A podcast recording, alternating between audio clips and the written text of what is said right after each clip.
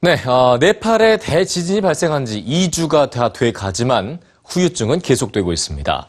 전 세계도 구호 활동 지원에 총력을 기울이고 있는데요. 오늘 뉴스지에서는 단 한 명이라도 더 구조되기를 바라는 간절함으로 역사 속의 놀라운 생존자들의 이야기를 준비했습니다. 자, 감동적인 그들의 생존기 지금 바로 만나보시죠. 수많은 이들이 일확천금을 꿈꾸며 보물선 약탈에 나섰던 18세기 영국. 스코틀랜드 출신의 선원 알렉산더 셀커크도 부푼 가슴을 안고 배에 오르는데요. 항해가 한창이던 1704년 10월의 어느 날, 그는 선장과의 의견 다툼으로 칠레 해안에서 약 600km 떨어진 무인도에 홀로 남겨지게 됩니다. 총 한 자루와 칼, 밧줄, 그리고 성경책 한 권이 그가 가진 전부였죠. 셀커크는 거북이와 야생염소를 잡아먹고 가죽으로 옷을 만들었으며 나뭇가지로 오두막을 지으면서 생존을 위한 투쟁을 시작했습니다. 또한 말을 잊지 않기 위해 매일 성경책을 읽었고 고양이를 친구 삼아 대화하며 두려움을 떨쳐내려고 애썼는데요. 이렇게 무려 4년 4개월을 혼자 살아낸 그는 1709년 섬을 방문한 영국 탐험선에 의해 구조됐고 이후 셀커크의 생존기는 로빈슨 크루소 등 수많은 소설의 소재가 됐습니다.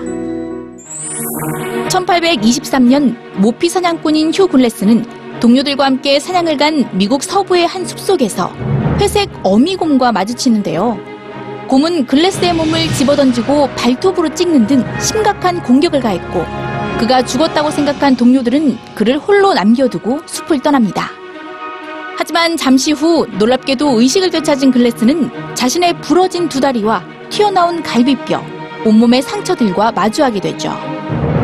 최악의 상황이었지만 그는 좌절하지 않았고 야생식물의 열매와 뿌리를 먹으면서 320km나 떨어진 안전지대를 향해 기어가기 시작했는데요. 상처의 궤절을 막기 위해 구더기들이 자신의 죽은 살을 먹게 하면서도 기어가는 것을 멈추지 않았고 무려 6개월 뒤 그는 드디어 안전한 곳에 도착하고 맙니다. 사막에서도 기적 같은 생존은 있었습니다.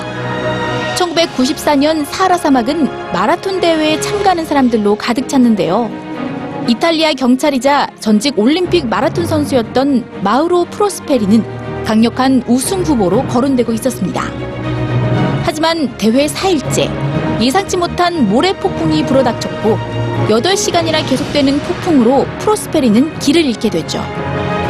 가진 물과 음식을 모두 소진한 그는 버려진 한 사원에 도착했고 그곳에 있던 박쥐의 피와 자신의 소변 등을 마시면서 갈증을 해소했다고 합니다. 목숨을 버릴 시도도 했지만 곧 마음을 다잡고 사막을 걷기 시작한 지 9일째. 그는 알제리 국경 근처에 군사 캠프를 발견했고 불모지에서 살아 돌아온 영웅이 됩니다. 그리고 4년 뒤 프로스페리는 마치지 못한 레이스를 끝내기 위해 다시 사하라 마라톤에 참가했다고 하네요.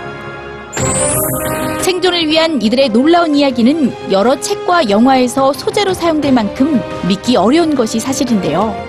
하지만 여러분이 보신 것처럼 이 기적 같은 일들은 상상 속 허구가 아니라 진짜 현실이었습니다.